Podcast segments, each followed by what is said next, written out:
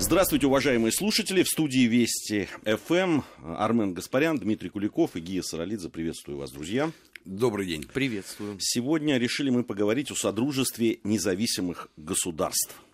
Ну, все помнят, наверное, что 8 декабря 1991 года лидерами России, Беларуси и Украины было подписано соглашение о создании Содружества независимых государств – 21 декабря в 1991 году в Алмате к этим странам присоединилось большинство государств Содружества. Это вот если следовать тем формулировкам, которые сейчас да, там устоялись. На самом деле, конечно, за всеми этими событиями, драматическими событиями, э, стояли очень э, важные э, вещи. На мой взгляд, это мое личное мнение, я высказываю, что когда в Беловежской пуще подписывались документы о фактически да, развале Советского Союза, те люди, которые подписывали, те люди, которые стояли за ними, они преследовали лишь одну да, цель. Это личная власть. Все остальное, да, там, когда политические э, лидеры предполагают да, строительство какого-то нового, можно сказать, миропорядка на территории бывшего Советского Союза, там планируется два-три шага вперед. Здесь не было даже одного. Была одна цель – получить власть, а дальше уже как получится. Э, не знаю, согласитесь вы со мной или нет, я предлагаю вот с этого начать как раз, с мотивации тех людей, которые это делали, и то, как потом, на мой взгляд, тоже личным решением, да, там, персональными какими-то решениями людей все-таки это вывернуло вот э, к тому СНГ, которое мы потом уже знали. Ну, я думаю, ты прав, да, потому что эти люди, которые туда съехались, э, Шушкевич, Кравчук и Ельцин, решали вопрос э, утверждения личной власти без союзного руководства сверху. И это было главным предметом этих переговоров.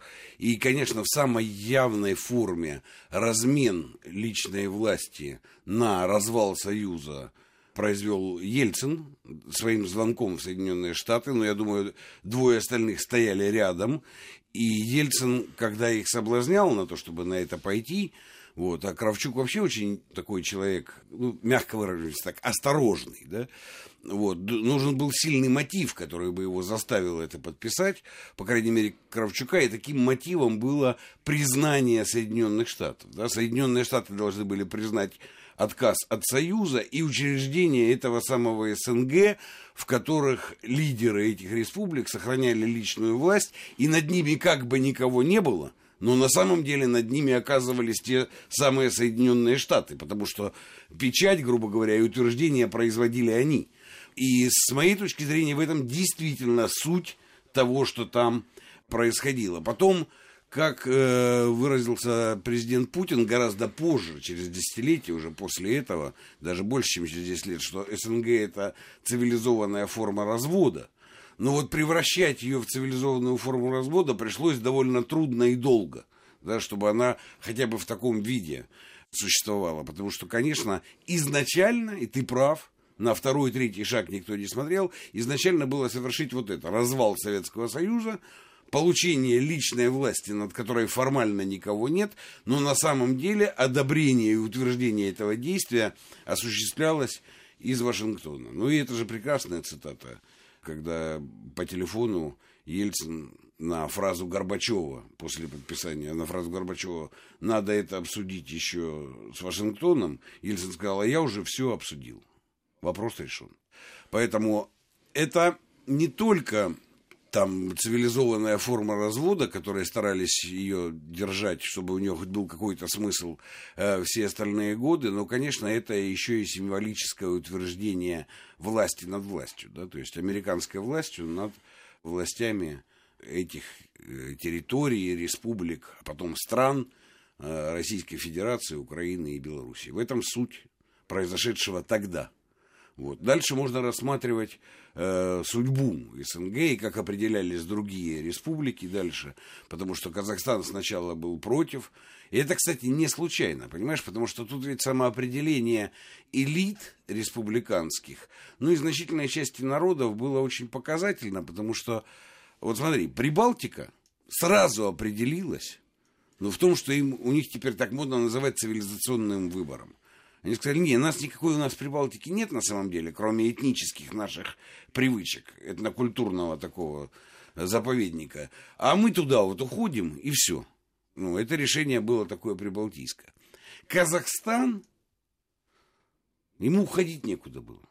Как бы до Запада далеко, и непонятно. С Китаем тоже, они боятся Китая, может быть, больше, чем России. Ну, или тогда боялись, по крайней мере, да. Поэтому у Казахстана было решение строить что-то свое, что получится. Опираясь на какие-то традиции, пусть даже, ну, там, этих джузов разнообразных и так далее, но нечто свое все-таки строить. В этом был эм, стержень решения. А Украина оказалась расколота, потому что юго-восток Украины, восточная часть, индустриальная Украина, считала, что раз вот так вот получилось, то мы будем продолжать строить ну, то, что строили, и э, мы будем все-таки принадлежать к русской цивилизации. А Западная Украина, она действовала по мотиву Прибалтики. И вот примерно как бы пополам они так и поделились тогда, в тот момент. И вот дальше развивалась вся эта незадача с Украиной по полной программе. Потому что, ну, действительно, выходя, там, разрушая Советский Союз, нужно было ответить на вопрос, кто ты и где ты. Вот прибалты ответили, что они там, на западной цивилизации. Э, Назарбаев сказал, что будем строить свое и посмотрим, что получится. А Украина не смогла сказать ничего.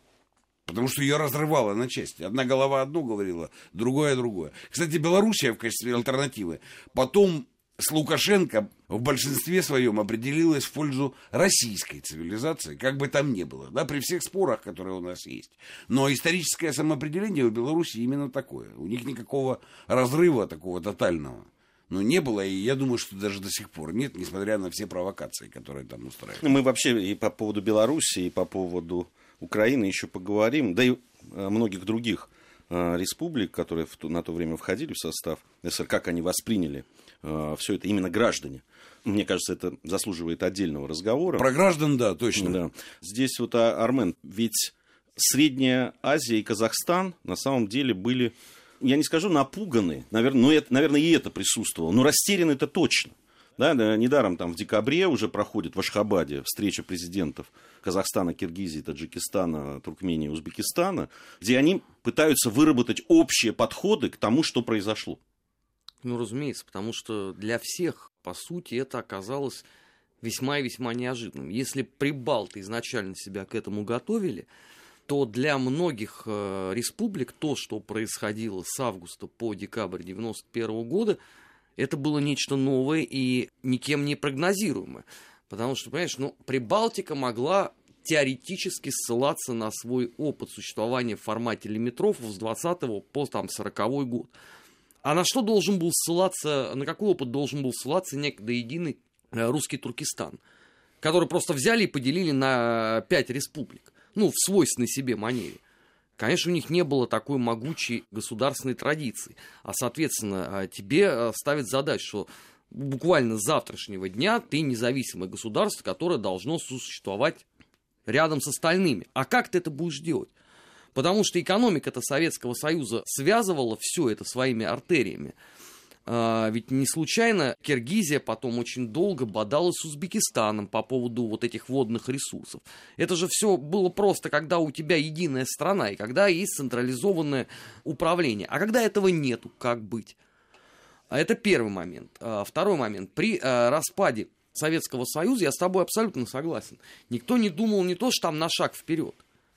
А даже при образовании СНГ умудрились опять сохранить традиции э, советской власти. Что это подразумевается? Что Россия должна в какой-то степени заботиться о других союзных республиках. Но здесь же речь не идет о том, что мы взяли на себя все долги Советского Союза, а о том, что, ну, давайте вы нам помогаете, а мы кто-то громко, а кто-то э, в полголоса будет заниматься своей русофобией. А Россия, неся на себе вот этот вот имперский комплекс, вынуждена была на это определенные годы закрывать глаза. Но эта проблема-то никуда не делась. Ну хорошо, сейчас поменялся немного вектор в Узбекистане. Но у нас есть, извините, Казахстан. А есть гарантия того, что в результате, там, когда-то же это все равно произойдет ухода Назарбаева, там не придут радикальные националисты. А они там есть. И они, извините, по своей риторике э, уже многих даже украинских деятелей обогнали. А ты вообще тому живой свидетель, как можно за несколько месяцев уничтожить было целую процветающую республику, если это один раз удалось. Есть у нас гарантия того, что это не произойдет второй раз? Потому что в любом случае мы-то будем виноваты. Но эта традиция, она же тоже никуда не девается. Здесь вот, вот очень важная вещь, э, Армен, ты тоже уже ее затронул, и, а впрямую Дима сказал по поводу вот этой формулы, что СНГ – это организация, которая была призвана обеспечить цивилизационный развод. Цивилизованный. Цивилизованный. Да, цивилизованный. Цивилизованный, да. Цивилизационного не получилось. Да. А, цивилизованный развод цивилизационно разводились прибалты без всяких да, э, именно, именно, да. да, именно в этом э, разница как раз цивилизационная. Поэтому ты не случайно да. сказал, да. А здесь все-таки, да, ты подчеркнул, что эта формулировка была дана уже там десятилетия спустя. А все-таки, на ваш взгляд, тогда вот эта попытка создания СНГ, это все-таки была попытка каким-то образом сохранить Советский Союз с его э, как раз вот этой экономикой, которая была очень интегрирована, которая была, да, там, единая и так далее.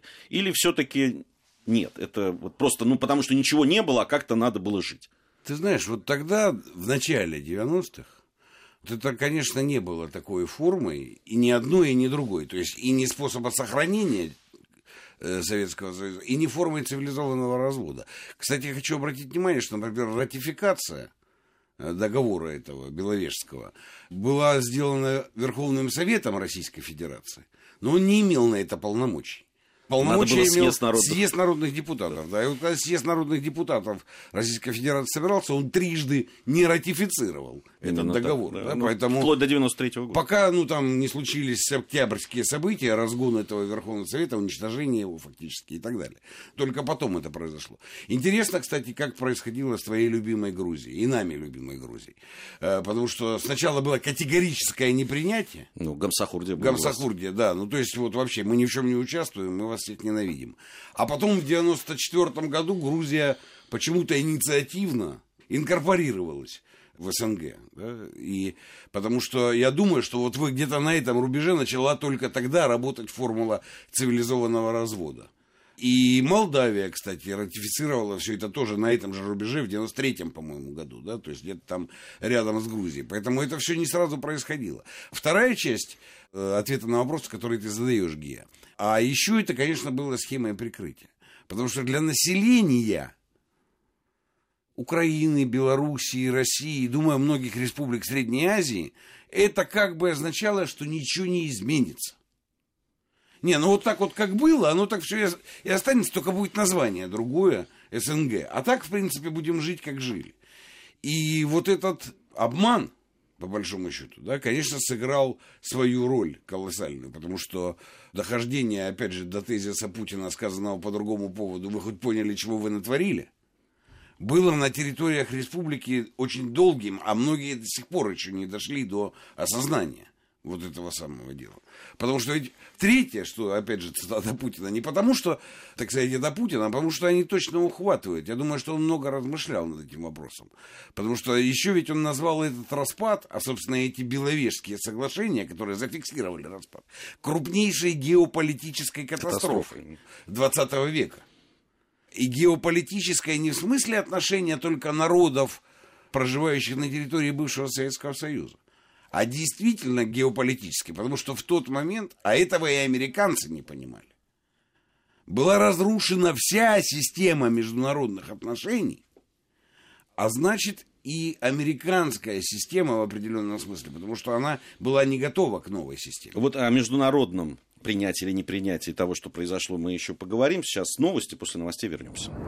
Продолжаем нашу программу. В студии Вести ФМ по-прежнему Дмитрий Куликов, Армен Гаспарян и Гия Саралидзе. Вот, э, Дима, ты в предыдущей части в конце затронул сразу две темы, на которые хотелось бы в дальнейшем поговорить. Это, во-первых, восприятие людей – простых граждан Советского Союза в разных его точках географических того, что произошло. Я-то абсолютно с тобой согласен. И, я бы не говорил, что не только о, о среднеазиатских республиках, Казахстане, подобное восприятие простых граждан было и в Закавказье, например, и в Азербайджане, и в Грузии, и в Армении, в которой я как раз в этот момент был и работал журналистом, и все это видел. И с простыми гражданами это встречался.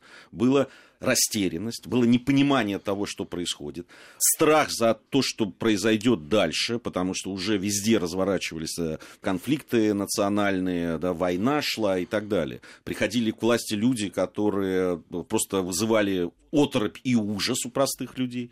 И здесь э, действительно возникновение Содружества независимых государств давало какую-то надежду.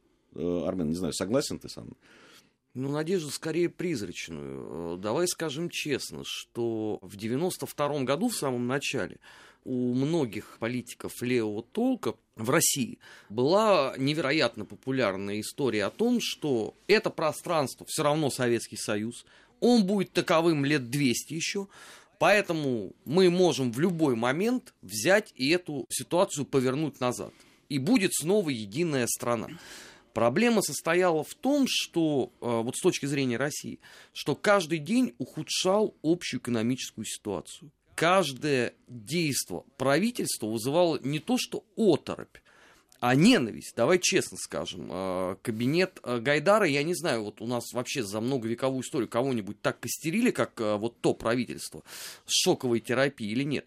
Понимаешь, и с каждым днем становилось понятно, что вот эта большая такая глобальная геополитика, она уходит на второй план, и перед людьми встает вопрос просто элементарного выживания. Вот заметим себе, что даже по социологии были зафиксированы вот эти вот ностальгические нотки по СССР, извините, только в середине 2000-х годов, когда относительно все нормализовалось после тяжелейших 90-х годов, когда Россия стала обращать внимание на то, что происходит на ее внешнем контуре, вот тогда возникла вот та самая могучая общественная ностальгия по Советскому Союзу. А в эпоху 90-х годов всем было абсолютно не до этого. Даже давай вспомним а, выпуски новостей на российском телевидении, то, что принято называть СНГ, там если и было, то в формате раз в неделю и в самом конце перед прогнозом погоды. Это вообще никого не интересовало. И вот это, конечно, на мой взгляд, огромная э, наша проблема и наша даже трагедия. Потому что мы пытались уйти от э, некого своего собственного исторического пути, от некого собственного исторического предначертания, и это была безнадежная абсолютная история. Только мы сколько всего вот э, во время этого э, забега десятилетнего потеряли. Я во многом согласен с тобой, Армен, но все-таки ты больше говоришь о политическом классе. Да? Я говорю о простых людях, которые... Понятно, что в условиях там, начала 90-х годов э, многие просто должны были выживать. Им не до политических там каких-то теоретизирований было. Просто надо было как-то выжить, прокормить семьи, там, и, а иногда просто физически выжить. Вот. Но у меня просто очень такая показательная история случилась. Это там 94-й год, наверное. Я ехал по абсолютно разгромленному уже к тому моменту Тбилиси в маршрутке в такой какой-то непонятной, вообще как ехавший. И сидело рядом со мной два мужичка, таких, ну, средних лет, подвыпившие чуть-чуть. И они вспоминали, как они вот здесь были, ну, там, они делились тем, что видели из окна этой маршрутки.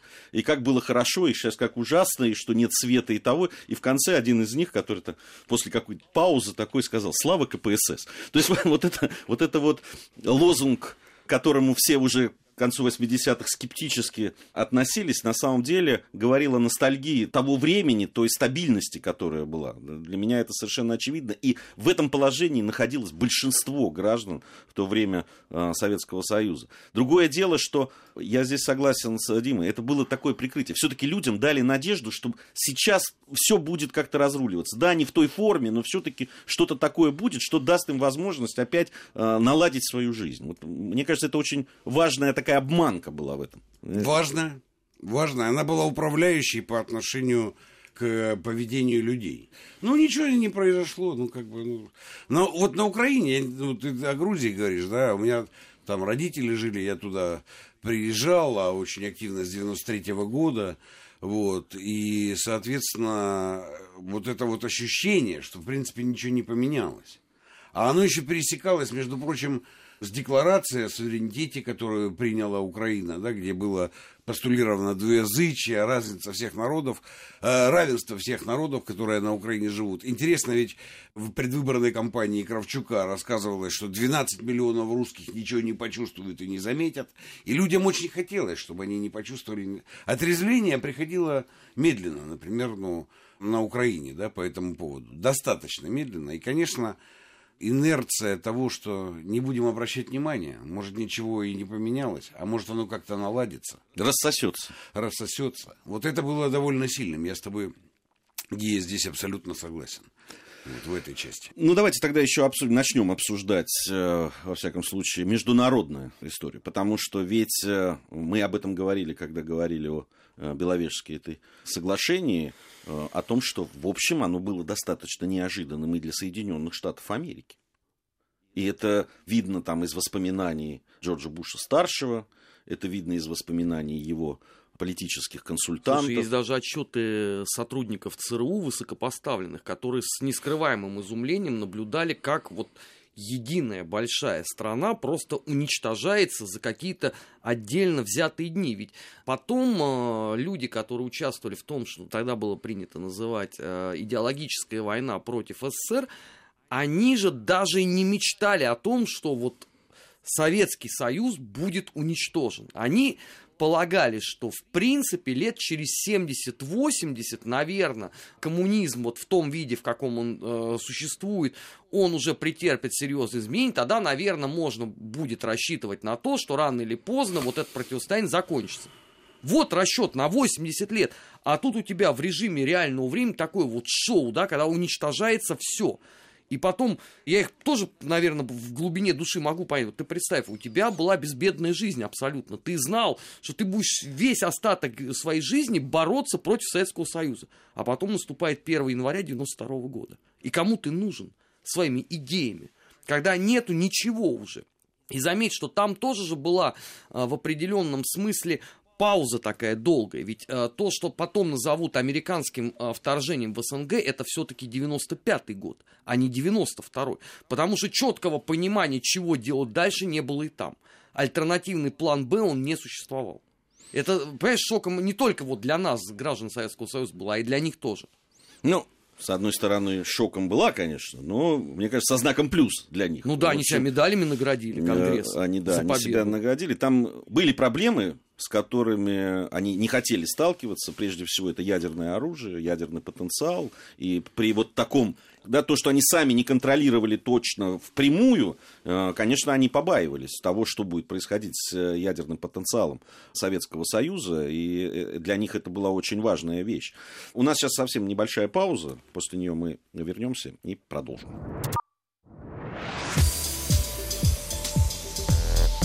Наш 20 век. События и последствия. Факты и домыслы. Продолжаем. Э, Дим, вот по поводу э, реакции международного, прежде всего, Соединенных Штатов э, Америки на тот момент, и по поводу вот их опасений, да, чего они все-таки опасались при распаде. Не, ну явные опасения были, в частности, например, ядерного оружия. Но, кстати, для Украины это было прямо условие, что будет подтверждена их независимость, в том случае, если они откажутся э, от э, ядерного оружия. Потому что э, еще в 92 году, по-моему, господин Буш как-то не очень был старше имеется в виду, с этим согласен. Там были такие двойственные высказывания с его точки зрения, но в конце концов главной стороной, которая настаивала на том, чтобы из Украины было вывезено ядерное оружие, это была американская сторона. Вот. И вообще их, конечно, заботило больше всего как этот ну, распад дальше будет происходить и какие он будет нести угрозы. Но им было важно, чтобы этот распад происходил, но чтобы он происходил управляемо. Да? Вот это была их цель, и все их реакции мотивировались исключительно этой целью. Сохранение управления распадом из американской позиции. Если уж эти господа в Беловежской пуще передали это управление им, фактически, то надо было его сохранять, да? а распад осуществлять. Вот базовая базовая реакция американская. От нее, если ты ее понимаешь и принимаешь, то от нее выстраиваются все остальные тактики и стратегии, которые мы наблюдали в последующие годы. Ну, на мой взгляд, вот эта легкость, с которой распался СССР для Соединенных Штатов Америки, сыграл тоже э, злую шутку. На мой взгляд, они-то, э, наблюдая все это, поверили в то, что дальше то же самое произойдет и с Россией. И, собственно, все события... Они до сих пор в это верят. Да, ну, все события, это... да, ну, они ждут, во всяком случае. Это... Они не только ждут, они добиваются этого. Они все просчитывают варианты, что надо в старом плане модифицировать, чтобы этот старый план сработал в отношении э, России, так же, как он сработал в отношении СССР. Армен, ну, на твой взгляд, действительно сыграло это или нет в отношении Соединенных Штатов Америки в дальнейшем с, и в их понимании того, что произойдет с Россией в дальнейшем? Знаешь, ну у них расчет-то на другое был. Они должны были, в принципе, уложиться, по-моему, к 2002, ну максимум к 2003 году. Россия должна была повторить судьбу Советского Союза с развалом, опять же, на кучу независимых республик. И сколько всего для этого делалось. А потом э, план не сработал. И заметим себе, что э, только-только первые э, дни Майдана на Украине, это ноябрь 2013 года, а некоторые американские эксперты открыто сказали, что вот это реванш путинской э, России за то, что происходило в нулевых годах. Заметим себе, что э, на Украине еще никто об этом не думал. У нас, у подавляющего большинства людей, здесь не было такой мысли. А там-то они очень точно это понимали. И э, что меня вот особенно настораживает, я э, вычитал примерно такую же мысль теперь по отношению к Казахстану. Понимая, как работает в принципе этот механизм, очевидно, что раскачка будет э, продолжаться и дальше, потому что это же для них оказалось нерешенным вопросом. Война, за которую они себя наградили, оказалось, что не выиграна. А та победа, которую они праздновали, выяснилось, что это не пирова победа и вообще не победа. А как тогда? И, конечно, формат СНГ с этой точки зрения их э, настораживает. Да даже не само по себе СНГ, а, например, ОДКБ. Ведь э, заметим себе, что как только э, ОДКБ появилась, они же сразу сказали, это, возможно, альтернатива НАТО, это нам не нравится. Когда появился таможенный союз, они сказали, это, возможно, альтернатива экономическим процессам в Европейском Союзе. Это нам тоже не нравится. Что бы ты ни делал, в любом случае это не понравится. Не, ну любые интеграционные процессы на территории бывшего Советского Союза однозначно э, вызывают э, раздражение. Это было очевидно. Вот удивительно э, другое, что, собственно, в рамках Содружества независимых государств такого отторжения не было. Видимо, они очень хорошо понимали суть, что ОДКБ и э, Таможенный союз это качественно другие объединения. Э, на качественно другом уровне. Понимаешь, а может быть и было, просто в 90-х годах не было же интернета, и новости вот такой вот чередой, как сегодня, они сюда не поступали. А вот было бы интересно, кстати, посмотреть бы э, американскую печать, вот такую политизированную, за 92 год, вот с января по май, о чем они писали. Потому что вполне может быть, что и это им тоже не очень нравилось. Не, ну, может быть, не нравилось, но очевидно, что мы их тогда интересовали в меньшей степени, особенно там внутренние какие какие-то политические процессы, которые происходили, они праздновали во всю победу в холодной войне. Ну, ты сам уже говорил, медальками друг друга награждали и так далее. Дальше э, уже планы строились как раз на то, что дальше будет происходить с Россией. Вот а, они были на это заточены, как все будет происходить. И вся логика того, что происходило в первой половине 90-х, э, да и во многом во второй, они как раз подтверждали те построения, которые тогда превалировали, что дальше Россия будет распадаться как раз на примере СССР. Там уже говорились о Дальнем Востоке, о Сибири, там это уже э, ручки потирали, что там говорить. Мечты, мечты, где ваша сладость? Вот. Но они в этих мечтах пребывают до сих пор, строят планы. Ну, что поделаешь? По всей видимости, знаешь, вот если смотреть на сам СНГ, ну, наверное, так объективности ради надо сказать, что ну, там, во многом его потенциал исчерпан. Ведь не случайно появились другие интеграционные проекты, и они работают, да, начиная от союзного государства Белоруссии и России, которая вообще появилась э, еще в 90-е годы как таковое, да, формально это был довольно резкий шаг указывающий на новый тип интеграции. Вот. При этом появилась ОДКБ, военный союз фактически, Евразес, более сильное образование, чем, э, собственно, СНГ. Ну и вообще нужно понимать, что, конечно, э, в СНГ очень много было пользы, которую получали от этого страны, которые присоединились к нему позже. Ну вот Украина, например, да. Потому что вся история с вот этой вот эм, ассоциацией, она же тоже была связана с СНГ. По регламентам СНГ Украина могла беспрепятственно поставлять очень многое на нашу территорию. И разговор пошел о том, что если вы так с Европой снимаете все барьеры, то мы увидим просто, ну, здесь все ваши товары. Украине это нравилось, она говорила, «Ну, хорошо. Вот. Но как только мы перекрыли эту возможность, да, Украина вышла из СНГ. Причем как-то выходила она очень мучительно из этого союза. Поэтому я думаю, что на смену СНГ придут придут новые формы интеграции, как бы Запад это ну, не визжал по этому поводу, они все равно придут. Одни быстрее, другие медленнее, но исторический процесс ты ведь не, ну, не повернешь, да, объективный. Тем более, что базовый процесс, на котором паразитировали Соединенные Штаты под названием глобализация, убивается сейчас самими Соединенными Штатами. Вот поэтому, безусловно, там в ближайший год-два, три мы увидим продолжение процесса самоопределения и выяснение того, кто он для каждой страны, с кем он, зачем и почему. А по поводу прессы, интернета там, и так далее, и вообще понимания процессов там, на Западе у нас. Вы знаете, я тут прочитал статью в «Таймс», ее опубликовали, по поводу фильма «Балканский рубеж». Значит, посмотрел автор этот фильм и пришел в ужас. Английский автор – вот, он, значит, э, написал о том, что ну, он берет как новую международную политику российскую, современную, и о том, что вот, посмотрите, когда замечательные летчики НАТО, рискуя своей жизнью, спасали, значит, от полчища Милошевича бедных албанцев. А, здесь снимается фильм о том, что, значит, русские, оказывается, там рисковали жизнью. Нет, это не они рисковали жизнью, это рисковали наши пилоты там и так далее. А они проводят свою вот эту вот агрессивную политику и совершенно все перевирают. Пишет он, основной постулат, что русские переписывают историю. Причем делает он это абсолютно искренне. Это видно, да, что человек вот прямо переживает за то, что он пишет, абсолютно не понимая, восприятие там, на российской территории или там тех же сербов того, что происходило. И э, с чего это началось для нас, и, и чем это закончилось для нашего отношения к Западу. Абсолютное непонимание. То есть вот мы э, действительно, как никогда, наверное, в своих воззрениях и на историю, и на те события, которые происходили, и, видимо, не только э, сербские, вот это югославские события, но и там Второй мировой войны и так далее. Никогда, по-моему, мы так далеки не были абсолютное непонимание.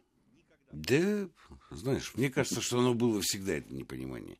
Может, никогда там больше-меньше, вот в, в этом смысле, да, но, понимаешь, ну, как, ну, у Запада ведущая идеология – это идеология их превосходства над всеми остальными. Бремя а, белого человека. Да, а у нас ее действительно никогда не было. Вот если развести до таких пределов, то это точно. Но это вот здесь. Это базовое, функциональное непонимание, которое есть всегда. Но мы никогда не считали себя ну, превосходящими кого-то. Это нам вообще чуждо абсолютно, понимаешь? А у них совсем другая вещь. Другая, но ты знаешь, я вот сравниваю с тем, что писали тогда, но я даже встречался, что мне говорили западные журналисты по поводу, и не только, кстати, историки, мы общались с английскими как раз историками, с британскими, а, они говорили, мы понимаем, что исторически для русских это очень болезненная вещь, которая происходит сейчас там в Югославии. Мы понимаем это. Но и так дальше шли какие-то аргументы. А сейчас они и этого не понимают, понимаешь? Либо этот конкретный автор, я уж не знаю. Но то, что я вижу, вот эту эволюцию да, отношений, это совершенно очевидно. Спасибо за этот разговор, э, друзья. Армен Гаспарян, Дмитрий Куликов, Гия Саралидзе были в студии Вести ФМ. Надеюсь, совсем скоро вновь встретимся.